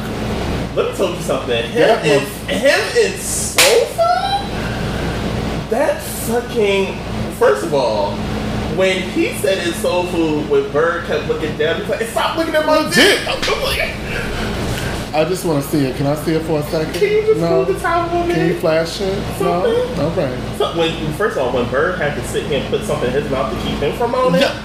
I was like, "Okay, all right, I'm here." Throw the cat I'm on him, sis. Give him the puss, sis. Give it to him for me. Bitch, and while we on the topic, while we are on the topic, Allen motherfucking Payne, bitch. You Jason's bushy, hairy, fine, fat lip motherfucker, you. Jason. God lyric- damn. If you needed to question the validity of how fine Allen Payne is, Jason's lyrics should be enough for you. Bitch, and an honorable mention while we are on the topic, you want to talk who, you know who my thug love was? Oh. Treach from Naughty by Nature, bitch.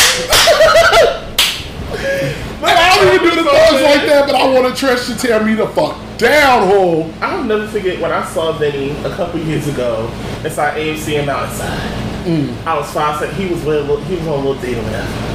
And you know, I try with celebrities. I try not to fan out in front of them. I mm. really do. But I was five seconds and telling him, "Can you give me Treach's number? I want to talk to him." I just want to talk to him. Listen, mm.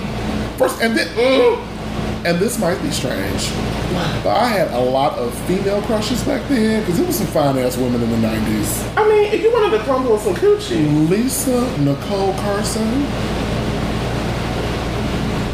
Lisa Nicole Carson, what she? Jada Pinkett's best friend in Jason's lyric. Oh, huh. The busty, the busty, buxom goddess of the '90s. That woman, fine as hell. Oh my god. If we gonna talk about women crushes, Yes. 90s, this is like I, we all know I'm gay, but just because you're gay don't mean you don't see the beauty in a woman. baby, because we the first ones to see the beauty in them. Quiet as it's kept. But anyway, Nia Long and Friday. Let me told you something, especially that scene when she was jogging when she when they first Yes!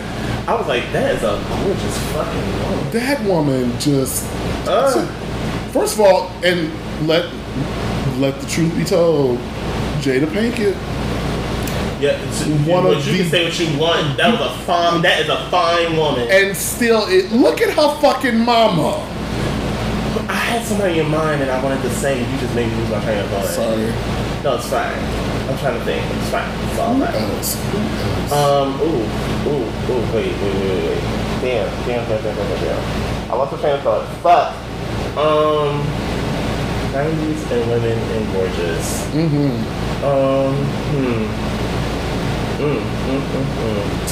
Bitch, I think I got it. Give it to me. Say what you want, and she is problematic as shit, but let me tell you something. Stacey Dash in the 90s. She was that girl. She was fine as hell. She was 90s, that and girl. She knew she was fine. She was that girl. Pro- like I said, problematic as fuck. But that woman was fine. You couldn't take that from her. As soon as she turned on us, that's when she started aging. Hello. Get into that, it. That, that, That's that, what she- and- that, and she just, just started selling herself to man. Listen, and that was it. That was it. So let's get on what I know everyone was waiting for us to talk about. Music. Ah, shit.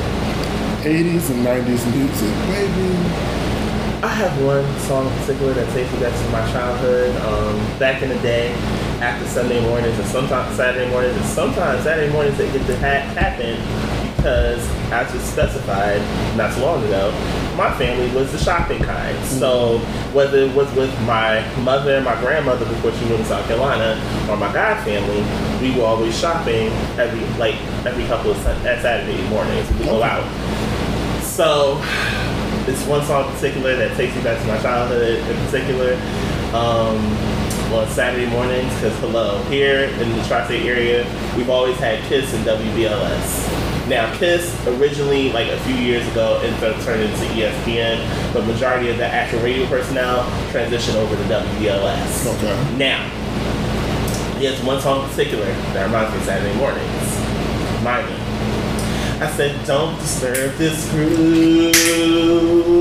And the thing is so real. I'm so into you. Bitch, that is not your song. That is my shit. Now that is an 80s song, Bitch. but it's stuck with us. It is a cult classic. Don't if you do not know, don't disturb this groove. By the system, bitch. You need to be shot.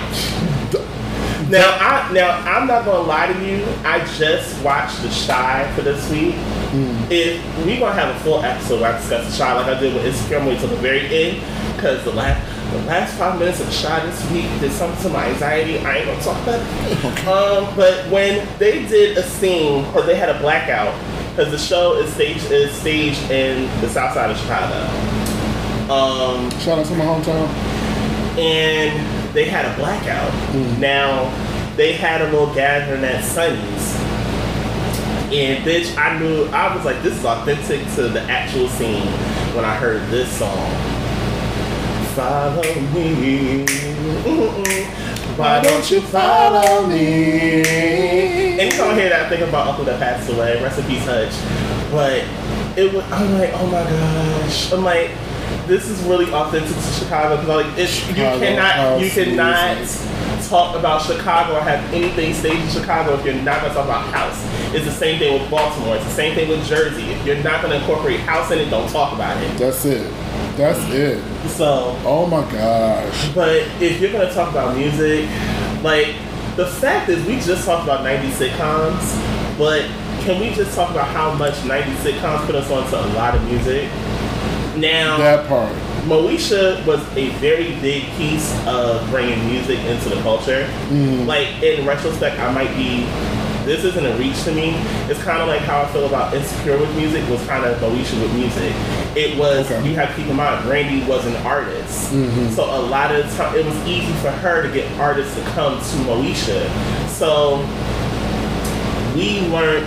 I think we all learned and got into get it together thanks to mm-hmm. Moesha. Okay. We got into Keep On Keeping On by MC Lyte thanks to Moesha. Mm-hmm. We got into some of these songs thanks to the artists coming onto the show to perform them.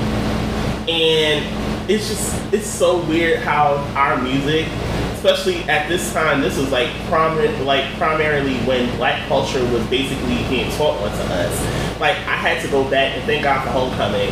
It re-taught me the words to the Black National Anthem. I mm-hmm. forgot them. But in the 90s, back when I was like first and second grade, we had to know them. Right. Because after the Pledge of Allegiance, we wouldn't sing the national anthem. We would sing the Black National Anthem. It was at a point where it was in schools, where they taught it to us.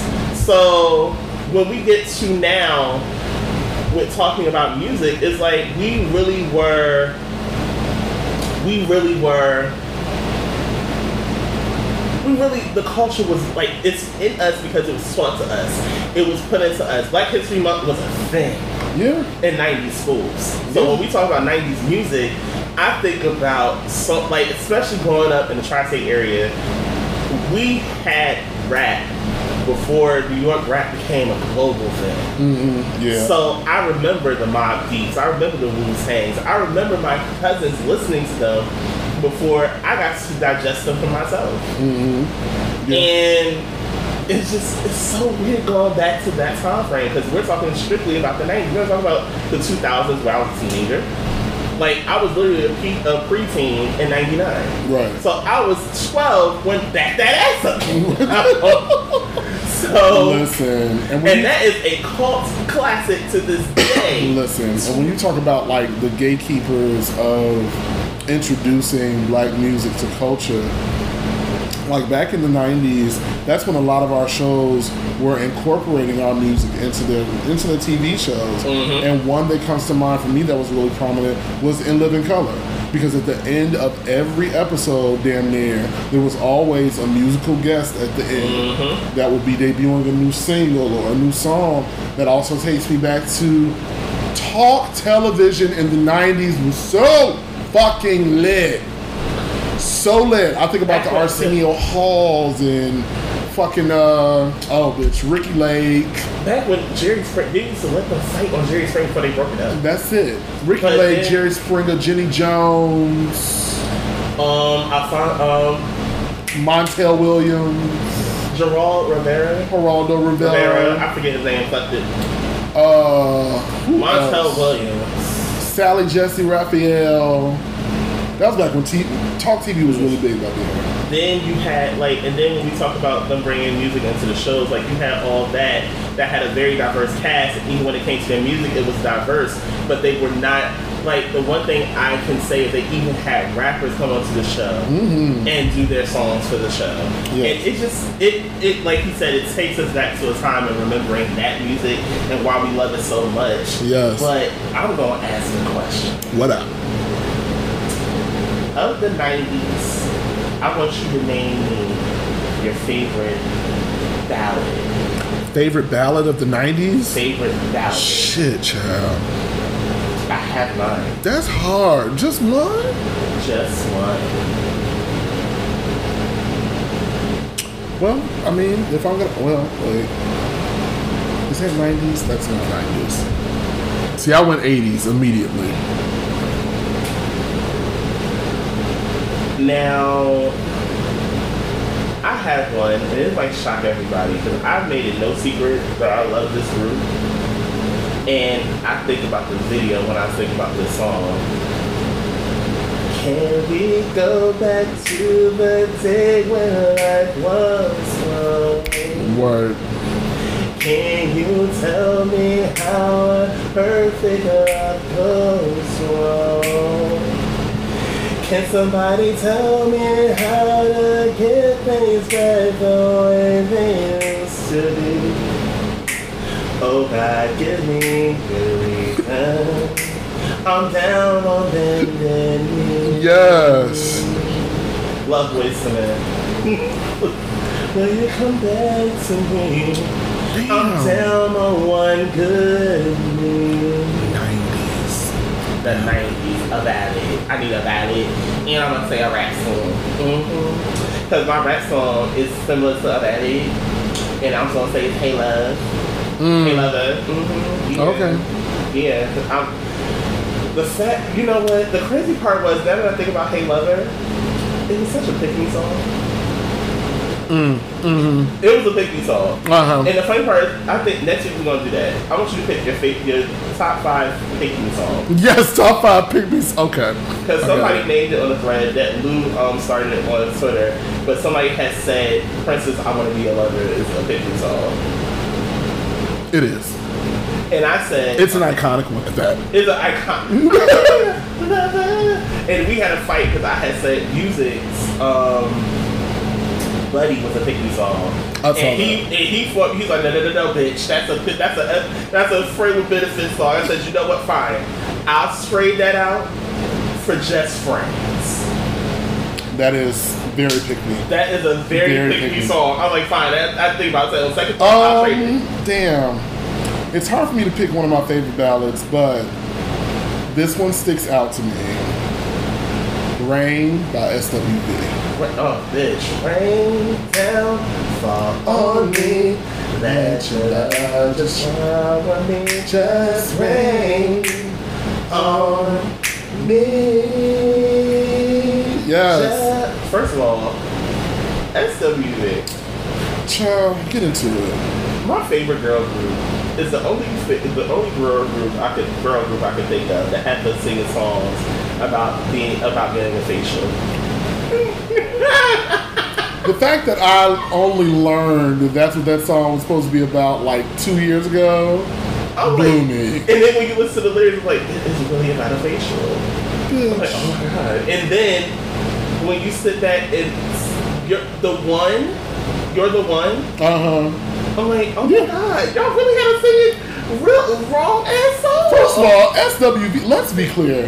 SWV is one of them groups. They were the queens of giving you songs that had these double meanings, these secret messages and First of all, my favorite SWV song will always be Downtown. I was just The fact that that song is about getting head. listen. So many songs. And Wale ripped that, like, really demoed that song the way it should have been demoed for the trip downtown. If you are not familiar with the trip downtown, YouTube is your friend. The trip downtown is an ultimate sex song, work. I can't. and it's off the mixtape about nothing. You are welcome. Work. Oh gosh, what else?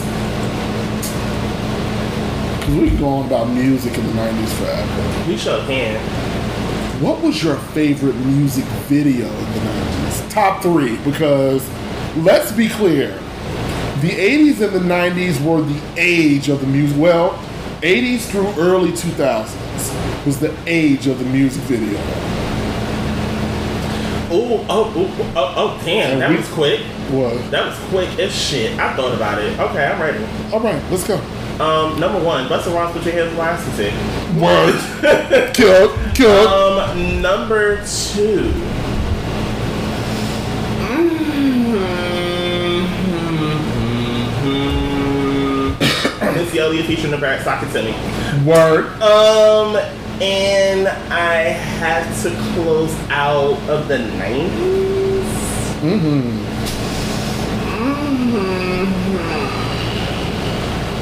I'm gonna say.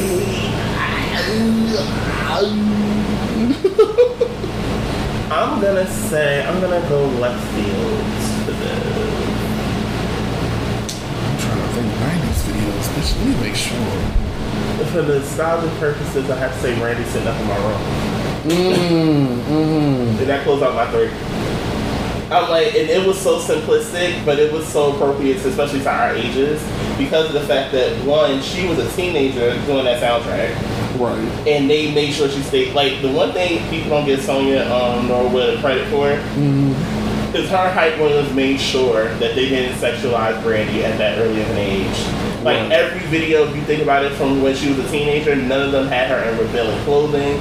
None of the sort. It stayed to a very childlike theme.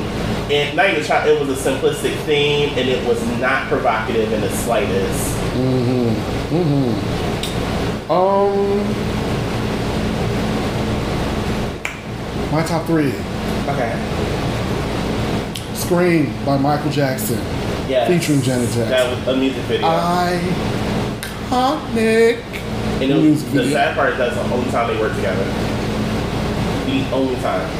They could have easily released an But- entire album together. But people don't give Janet enough credit for not using her brothers to get into the industry. They they really don't. They don't give her She enough credit. literally made her own lane. And even when Oprah said it, y'all didn't pay attention. Oprah said it. She said, "You really did not like. You're here because you worked to get here. You're Right. not here off of your name. You're here because you worked to get here." Second one, Busta Rhymes and Janet. What's it gonna be? I was supposed to name that. That video. First of all, Oh, oh, oh, oh, oh. Can we please? I have an honorable mention. what? Can we give an honorable mention to Busta Rhymes? Give me some more. Hello, bitch. That was uh, that was an iconic music video, and y'all slept on it. You really did. Like Busta Rhymes, problematic is all, homophobic and all. Excuse me. He was visually the male Missy Elliott of the '90s. yeah, A lot of his videos are iconic if you go back and watch them. yeah. All of them actually. Yes, his videos were iconic. The label spent money on his music videos. Yeah. Um, and what's my last one? Ah, wait, Shit. I gotta make sure it's the ni- 90s though. And I bet you it is. Come on now, we need you to give it to us right. I said give Now. I happen to love this video, Mm-hmm, mm-hmm, mm-hmm. but Sitting Home by Total, I love that video. Can, She's we, everything. can we give the flowers to Trippin'? First of all, can we give our flowers to the Kima Keisha Pam CD, period? The fact that I, as problematic as it is, the fact that I played so often, I tried, it's just It, it's it's embarrassing. It's Hello? embarrassing. Hello. That that CD was everything. First of all, the age of CDs, bitch. Like, I remember it had gotten to a point where I had my own little CD book, And it got filled. and it got filled. It and got I- filled. Now, were you the type that only put your CD in the in the sleeve, or were you the type that put the CD and the booklet insert in there? CD and booklet. Word. Gotta have them CD and both. booklet. Gotta have them both. It was no point. If you didn't do both, it was no point. None. These were really good times. And what was your last music video? You have one more. I did three. I said scream. Mhm. I said what's it gonna be, and I said sit down. Oh, okay, shit. Mm-hmm. Um, I guess I have one more before I give it back to you. I feel like I have an honorable mention. Um, was that nineties though? I think it was two thousands. What? Um, Overprotected remix by Britney Spears. That was definitely 2000s. It definitely was. Okay, so we know. Um, Because late nineties and two thousands gets real blurred. yeah, because nobody can tell the difference between the two. No. Um, damn. Yeah, I'm thinking. Whatever. Mm, what was what was the first album you ever purchased? Brandy. Self-titled. First album I ever purchased on my own. Robin's first album was mine. Really? I saw that on Twitter. I was like, wow, okay, Robin's was mine. okay. and it it became a drug ever since. Like I went back and purchased so much music from like that time period, Mm, and I remember like I remember getting clout because I wanted the Destiny Child's live album. which I don't see why, because that was a, that was a moment in time. Listen, I had writings on the wall, but I went back and purchased it from the damn store. Mm-hmm. I didn't care. I was like, mm, I need this. All right, so let's do this. okay. Your top three scratched up, worn out, almost unplayable anymore CDs of all time. Full Moon by Brandy. Work. Okay. I, that was easy. um, damn. Ashanti's first album. Okay. Um, damn, you got me really thinking. The writers on the wall got scratched up, Okay. and That was three. This is your honorable mention at this point.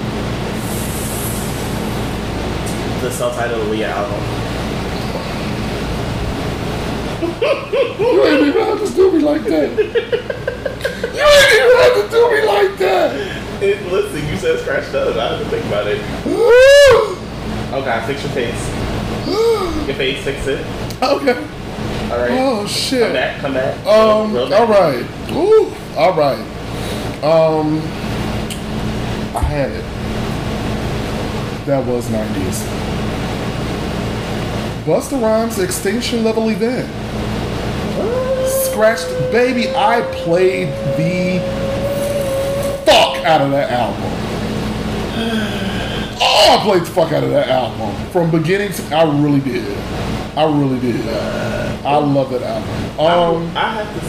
Ooh, if I have another honorable mention, I would say Randy Never Say Never. That album got scratched up for me, and I remember I begged for that album. Really? I begged for Never Say Never, Mm. and they because my cousins at the time they were not into R&B the way I was. Really? So I remember I had to beg, I had to beg my God family to Never Say Never. Mm-hmm. I remember I was like, I want it, I want it, I want it, I want it, I want it, I want it, I want it. but it's tasty that this is why, and I guess you could say this is where music really has changed. I remember how I know I love an artist is that they made me cry.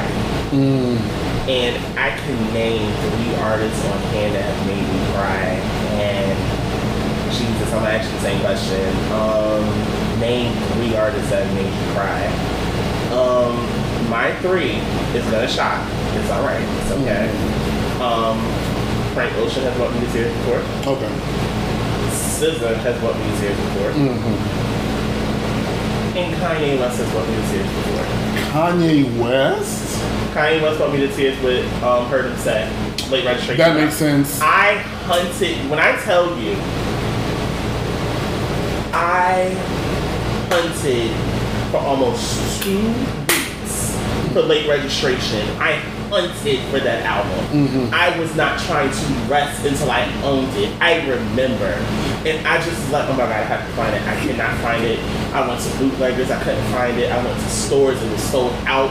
When I finally got a hold of late registration and listened to her say, mm-hmm. I bawled. And I just like, oh my god, what is this? Right. And with SZA, I remember why I cried with Control because I had listened to the very last track, and this album came out literally a week before I turned 30, and mm. 20 something just did it for me. Mm. 20 something did it for me. Like, Waterwork at all. Frank has made me cry on two songs. Mm-hmm. One is Strawberry Swing mm-hmm. from the Nostalgia Ultra um, album Okay. and self control from Blonde.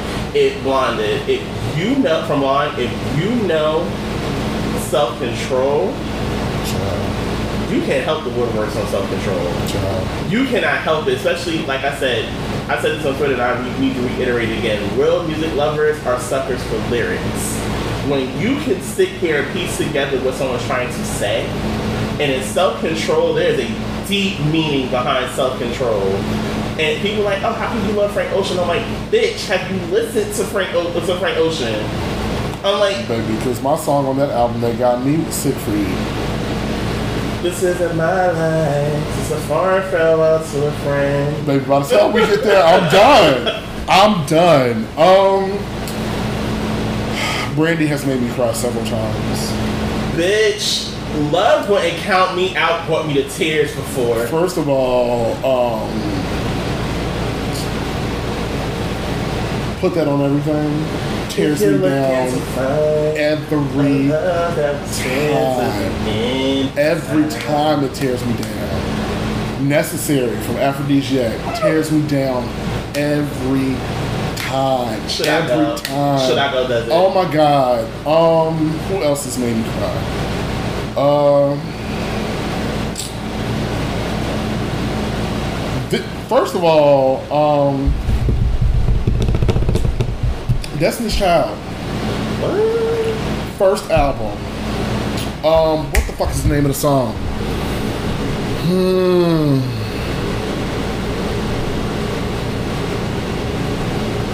Killing Time. Bitch, just go listen to it. And I guarantee you it's an ex somewhere that has made you feel like that. I got one. I got one. If we're gonna go Destiny's Child, I'm gonna go there. You ready? If I loved you a little bit longer, Child. if I love us a little That one didn't do it for me like that. Won't you stay? I can see that though. Stay, baby, please stay. If I granted all of your wishes, gave you more than touches and kisses, would you stay? Stay. I need you to stay. Um, Beyonce has made me cry too. Yeah. Heaven. yeah. Heaven is the one time that Beyonce got me. Heaven, and I honestly have to say, now that I think about it, Tinashe brought me to tears before with um, what's the name of that song? Bated Breath. Oh, Beyonce Bated got me with flaws and all. I'm a train wreck in the morning. Yeah. Oh, and of course Prince has made me cry. Of course, of course. But Jesus, Bated Breath. If you've never listened to Bated Breath off of Aquarius, that is a song. Whew, that is a song. Mm. Like sis went there for Bated Breath, word. but mhm. We're gonna jump all off into the 2000s and got way off topic. So well, it's it's time to the pull on sound like over. We're gonna pull on over. We're gonna end that there. We hope that you guys had fun on this trip down memory lane with us during happier times, pre-coronial times. Pre-coronial, I'm dead. You know, Um, mental health tip. What you got? I said it already, technically, but I'll reiterate it. Please check on your friends. Um, if you have not checked on a family member that you feel is that your spirit, a lot of people don't want to talk about it. Sometimes your spirit tells you to check on somebody, you don't know why. Sometimes there's a meaning behind it. Check up on your people, Yeah. please. Especially with everything going on, people dropping like flies. Please do yourself a favor. Do not hold on to that guilt of shoulda, coulda, woulda. Please check up on your people. Um, and my mental health tip for this week is on the opposite spectrum of that. Um, take some time for yourself Yes, God. to like reset, to like reconfigure, to step away from everything. Because if you all are feeling anything like me, I get a lot of numb moments now. Like it's it's so much going on that you can't keep up. There's death everywhere. Mm-hmm. fucking economy is going to shit. They killing black people more and more each day. We're not getting any justice for the killings that have happened.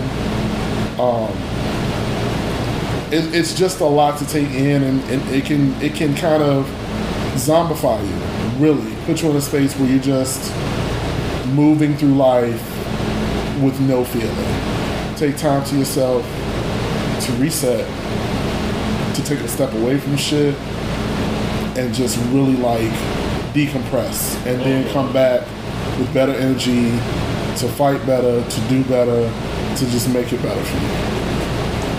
Yeah. And that's all we got this week. All right, y'all. Thank y'all so much for tuning in and listening to us go down memory lane and scold y'all as per usual. Um, this has been fun. Let's do this again next week, same time, same place. Yes, and um, with that being said, I think that's all we got. All right, y'all. All right. We listen. In the words of Tabitha, we now go on and be good to yourself. And if you're not having a good day, don't you dare go messing with nobody else's. That's right. Period. Shout out to Auntie Tab. Yes, we love you, Tab. All right, bye, y'all. Bye.